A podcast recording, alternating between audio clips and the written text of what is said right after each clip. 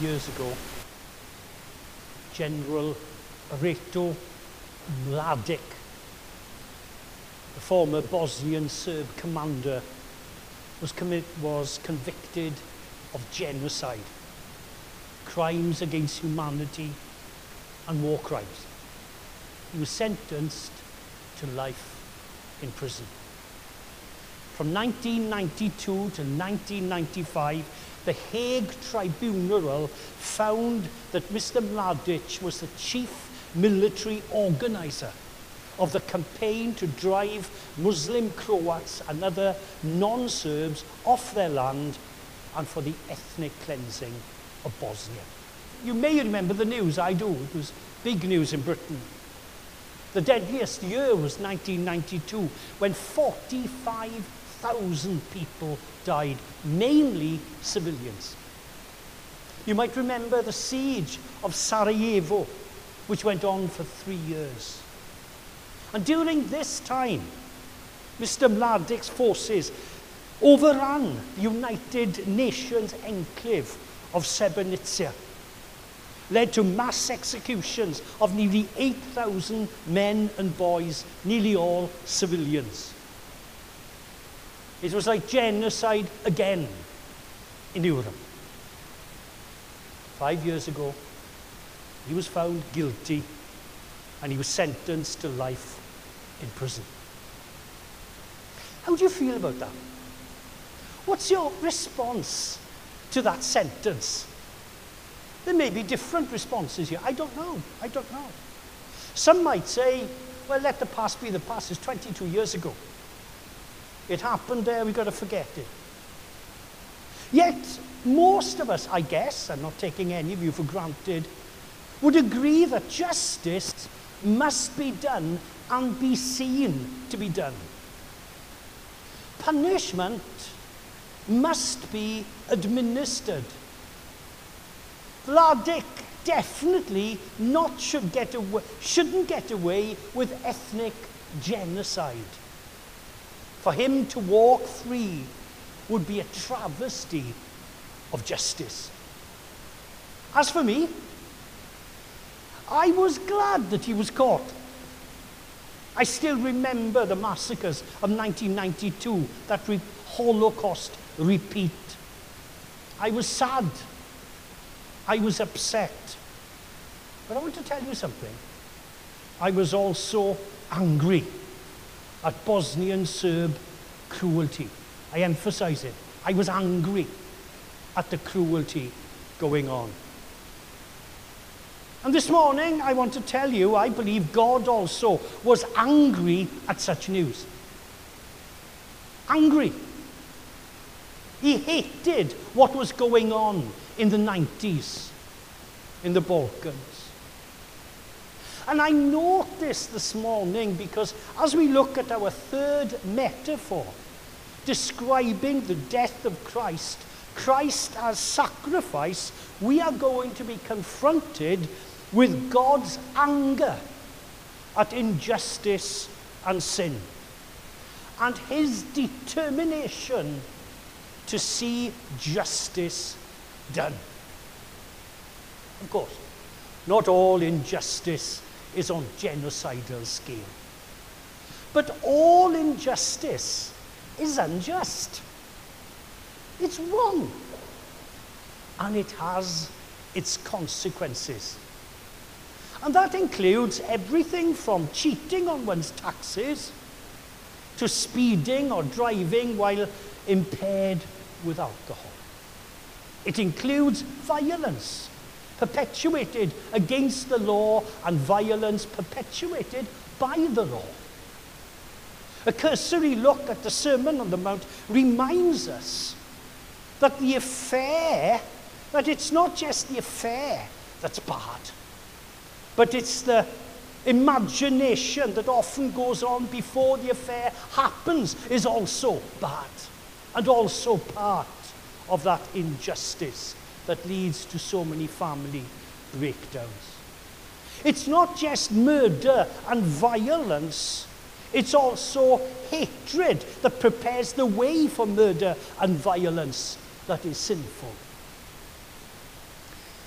At this time, or I've just finished actually um, this week, I've just finished reading again one of my favourite Old Testament prophets, the prophecy of Amos He's great. Oh man, he's great. It's a must read if you want to know what social justice is for God. If you want to understand what's important to him in social justice issues, turn to the book of Amos, an 8th century prophet. In it, he lists the sins of various nations. He condemns Syria for its invasion of Gilead, an illegal invasion. We're all waiting at this time, aren't we? For maybe an illegal invasion of another country, Ukraine. He speaks about Gaza and condemns Gaza for involvement in trafficking communities of people. He condemns Tyre for some sin and also for the breaking of international treaties. He condemns Edom because of their lack of compassion. He condemns Amnon because of war crimes against civilians. He condemns Judah for idolatry. And his listeners, Israel, think it's all wonderful until it comes to the end because he also points out their fault and their awful treatment of the poor, sexual immorality, and corruption in the judicial system. In other words, God hates injustice. And for our purposes, it's worth noting a rhetorical refrain in these first two chapters of Amos. It's worth you looking at them. And this, this happens in, in chapter 1, verse 3, 6, 9, 11, 13, chapter 2, verse 1, 4, 6, etc. You can look it up yourself. For three sins, even for four, I will not turn back my wrath. God is angry at sin, injustice in all its manifestations. God will not ignore sin. He is angered by injustice. And you know, so easily today, sin is nothing. Now, I accept there are different levels of evil, of course. Yet, whatever level of evil or wrongdoing or injustice we are associated with and do, we break God's law and we are called to answer for those actions. You're not called to answer for other people's actions. Each one of us will be answerable for our own actions and our own attitudes. This includes the very best of us. It includes even your greatest Christian heroes. When you think of your great Christian heroes who've encouraged you by their, by their biographies and autobiographies and sermons, and you think they're next to perfect and you'd like to be with them, bang, something happens and you recognize they are not as perfect as you once thought. You see, humankind is willingly broken and rebellious. And God holds humankind responsible. That's introduction. And that is a context for us to understand the cross as sacrifice. In this short series on the cross and, and in the larger series of looking at our confession of faith, we've seen firstly that the cross is an example to believers. This is how we should live. We should live like Jesus, to be like Jesus, to be like Jesus. All I ask to be like him. A long life's journey from earth to glory. All I ask to be like him. That's important for us. We need to read the narrative of the gospel. And secondly, last week, the cross speaks of the victory of Jesus over evil powers. And we need to speak of victory. We need to see victories. It's been a hard two years. And the pressures have been on. And some of us haven't just seen victories, we've seen disappointments and struggles. And some of us, even during that time, have seen victories as well. But we all need victory. The way forward in the Christian life is to see victory over yourself and over evil. I tell you, that's the best sermon you could ever do. But now, today, we look at the cross as the answer to injustice and sin. Simply stated, in the cross, God justly provides forgiveness for our sins. It's because of the cross that we can be forgiven and escape God's just and righteous punishment for our assorted and miscellaneous wickednesses. And I want to take just three words. The first one I've already dealt with, so I'm not going to worry about that too much. I just note it. The first word is punishment. As regards punishment, we already have seen our holy God demonstrate his wrath against injustice of all sorts. So God does punish injustice. I know that's not really popular today, I understand that. It's not popular in many churches. You speak of the wrath of God and you've offended half of them. they don't like that. But I always ask the question, why don't you like it? Is it because the Bible says that, or because you don't like it? And the reality is, whatever you say, is because they don't like it. They want their own cuddly God. I understand that. I want a cuddly God. I want a God who agrees with me in everything. Do you want that sort of God, uh, Rosetta? A God that, you know, just agrees with whatever you feel. That would be nice, wouldn't it, Rosetta? That would be wonderful. But I tell you, if you had that God, you wouldn't have the right God, you'd have the wrong God. You wouldn't want the wrong God, I know you wouldn't.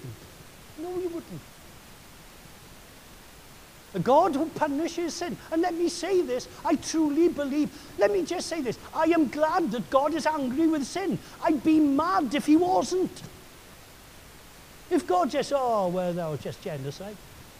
Obviously, with that, that's, that's obvious, an obvious point. But the same goes with someone breaking up a family by having an affair. And God says, well, it's all right, it doesn't matter. Yes, it does.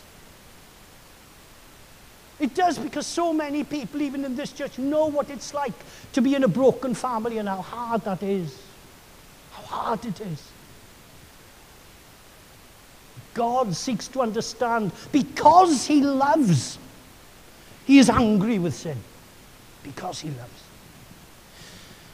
Second word is substitution. Substitution.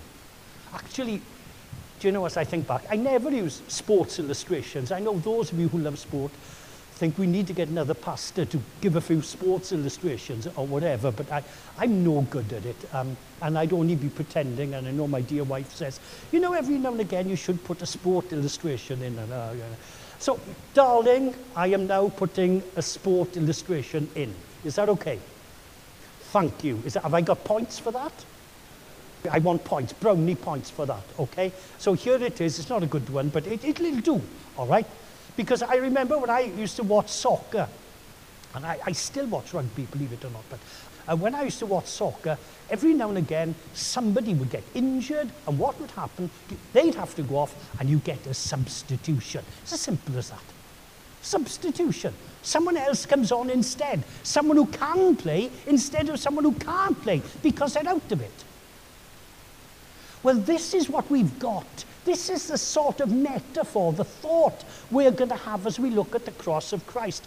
Jesus becomes a substitution. And the best way to look at it is to use the word sacrifice. Sacrifice. I will take one major metaphor under that. It's a biblical one, uh, and it's the story of the Passover in the book of Exodus. And you can read that in your own time in Exodus chapter 12. I can only introduce the theme.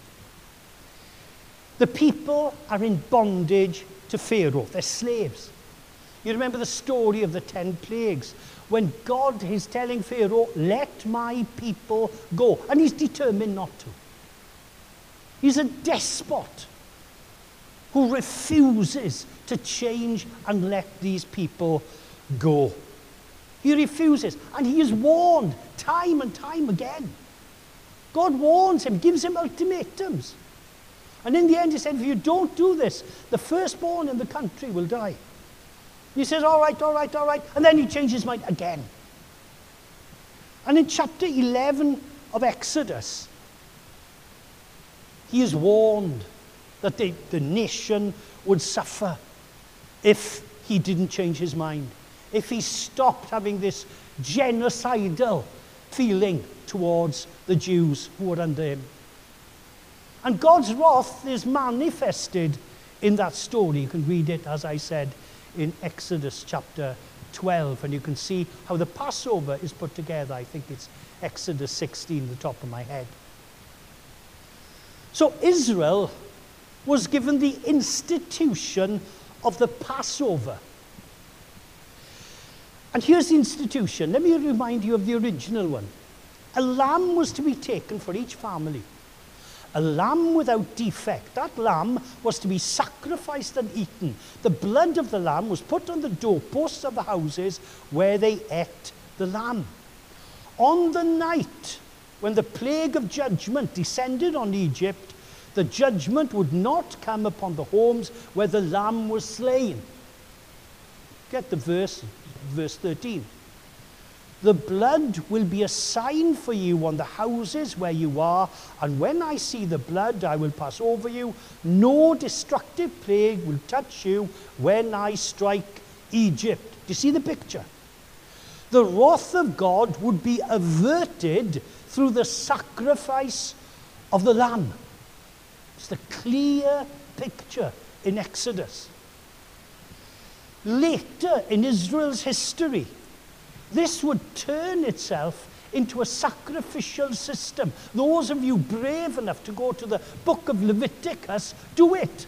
And you'll see this sacrificial system. You know, if you're trying to read the Bible through in one year, and you know, it's Genesis is great. Oh, Genesis, oh, it's really good. And then you come to Exodus, and the first part is good. And then it gets into building a tabernacle and if you're not mechanically minded, you're not really that interested. You know, when you get to Leviticus, you think, oh, I don't know where to go now. This is hard going. So it, the reading is sort of, Amen, blessings to my heart, and off you go into your New Testament passage. But the Levitical offerings are illustrations of sacrifice to take away the wrath of God from sin. And that, as I said, changes into the sacrifices given in the temple by Solomon's time all the way up to the time of Jesus. Jesus himself goes to the Passover. So that's the stage. Now we say, ah, but is that really what Jesus did? Listen to Paul. Listen to him. He couldn't be straighter, okay? 1 Corinthians 5, verse 7b. For Christ our Passover lamb has been sacrificed. Now, that's pretty straightforward. You don't need to be a seminarian to understand that. There's the Passover sacrifice. Jesus is our Passover lamb. He is sacrificed so that we can be freed. And we saw a little bit of the victory, victory over Pharaoh as well. That victory, Christus Victor that we can be freed and forgiven and set free. You remember John the Baptist? He sees Jesus. What does he say? Look, the Lamb of God who takes away the sin of the world. When he saw that, he wasn't just thinking of a nice, fluffy lamb hopping and how lovely that would be. He's thinking of the sacrifice. The picture is taken on again in the book of Revelation 5 6. Then I saw a lamb looking as if it had been slain in the center of the throne. Verse 9 the elders sing, You are worthy to take the scroll and to open its seals because you were slain, and with your blood you purchased men from God, from every tribe and language and people and nation. That includes us all. That's good. That's good. That's good when we're all from different nations. But we are bought by the blood of Jesus shed on the cross as a sacrifice, like the Passover sacrifice. Jesus is the Lamb who, by the price of his death, takes judgment instead of us. He pays the price for our sin. He takes the fine for our speeding. He takes the blame for our wrong thoughts. He became sin for us. What? You've gone a step too far now, Pastor. became sin. That's what it says. Where does it say that? I, I, uh, Tyler, where does it say that? He became sin for us. No, no, well, you're in seminary, you're doing studies like that, you know, and I, and I haven't put it down, so I was just wondering where, where, where did you... It's what? First Corinthians, is he right? Is, is he right? What do you think, dear wife? Um, is he right? Well, yeah, they both agreed. Okay, right, that, that, you know, two seminarians, they're agreeing that it's somewhere in Corinthians, probably one Corinthians, it couldn't be two Corinthians, but, it, uh, you know, I, I think it's two Corinthians. But they're, they're looking now, but here's the point I want to make. He became sin for us. Not any sin, but my sin. And your sin. In its ugliness, in its darkness. He became sin for us the perfect Son of God, took on our sin. He is the Lamb of God who takes on the sacrifice for us. Now we come to the reading. Eh? It's all been read for us. I'm literally only taking one verse. The whole chapter is magnificent. Isaiah 53, verse 5, the prophetic look into the future. Listen to how Jesus is described. He was pierced for our transgressions. He was crushed for our iniquities. The punishment that brought us peace was upon him, and by his wounds we are healed. We are healed. Jesus, the spotless Lamb, becomes our substitute. He takes our sins upon himself. He takes the blame. I often use the illustration when you go out for a meal and you're with friends, and it's always nice when someone says, It's on me. I love people like that. They're nice people. it's on me. Don't worry, it's on me. Oh, was it free? No, it wasn't free. Someone had to pay for the meal. But they substituted their credit card instead of mine so that my credit card remained the same and theirs were more in debt. He takes the blame. This is the central part of the doctrine of the cross. And if I haven't proved it yet, let me go further just to make sure, okay? Once a month here at the first, like many New England churches, we celebrate the Last Supper. Matthew 26, 28. Listen to what Jesus says about the Passover supper. That's interesting. Passover supper it is, okay? And he gives out the, the wine. This is my blood of the covenant, which is poured out for many for the forgiveness of sins. It's going to happen in a day and a half. And he is telling them, remember this. It's all about this. Christianity, right at its center, has Jesus Christ as a sacrifice so that we can be free and that we can be forgiven. God will not overlook injustice. Rather, he will pay the price for that injustice so that we can go free. And some people still argue. And they will say, yeah, but God is a God of love. That's why he paid. That's a demonstration of his love. We demonstrate our love very often by how much we pay, by our time, by our emotions, by our sacrifice to others. You see, the cross is about punishing injustice, our injustice. Jesus taking on the blame for our sin. It shows us that God is not indifferent to sin. He is. He cares about sin. But what it shows us is that he cares because he loves us. He is not willing that any should perish, but that all should come to repentance. That's why. That's why the cross. It's based, it's motivated by love. It comes out of a heart of the love of God. It's a display of the love of God the Father with God the Son. And I can prove it with the most well known Bible verse. For God, here we go, so loved the world. Isn't that good news this morning? For God so loved the world that he gave his one and only Son, that whosoever believes in him shall not perish, but have eternal life. God hates sin. Yet he loves us so much more that he provides a way so that we can be free from sin and have forgiveness. That's what it's about. Through sacrifice, that one sacrifice on the cross, we are able to gain eternal life. That's what you call gospel and good news. Good news. The cross is the ultimate display of God's love towards this planet, not a display of his hatred of humanity, as some people say. Not, it's the absolute opposite. Opposite. He so loved. And uh, I think the Greek can be read in two ways. He so loved the world in the sense that in this way he loved the world.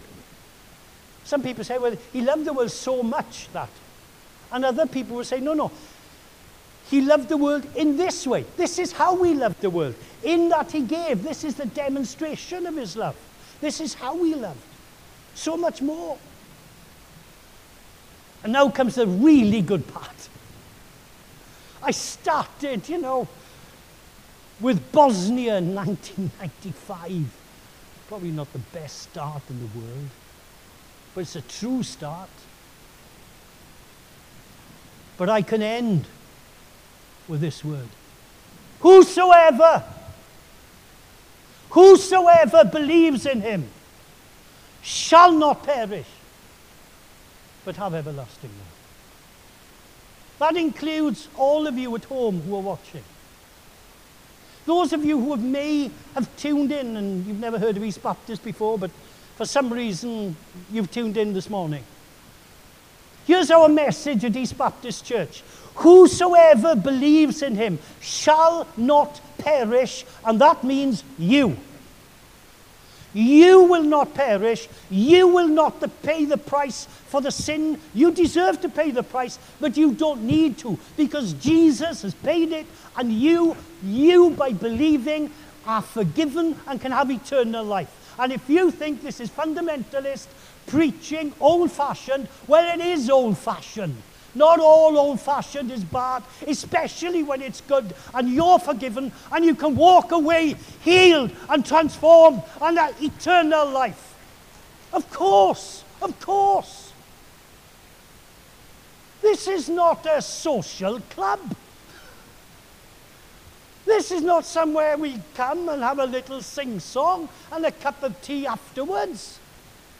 We are people who believe in eternal life, in a God who is there, in a Jesus who is God's Son and who loved us from eternity and displayed it in his Son. That's what we believe. This is not nonsense. I'm not an idiot, although at times many people have said I'm an idiot and lots of different things, but not on this. I'm not even a religious lunatic. I just believe simply what God has said that there is hope in Him, whoever you are, whatever your age, whatever your background, whatever you've done, and I'm sure some of you have done awful things. As I look at you, man alive, you know, some of you have really done some awful things, I'm sure. All right. And some of you may not even know you've done some awful things. That's even worse, but that's besides the point.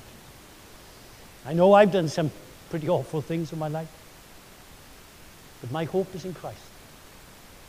The Lamb of God takes away the sin of the world. And I still believe that.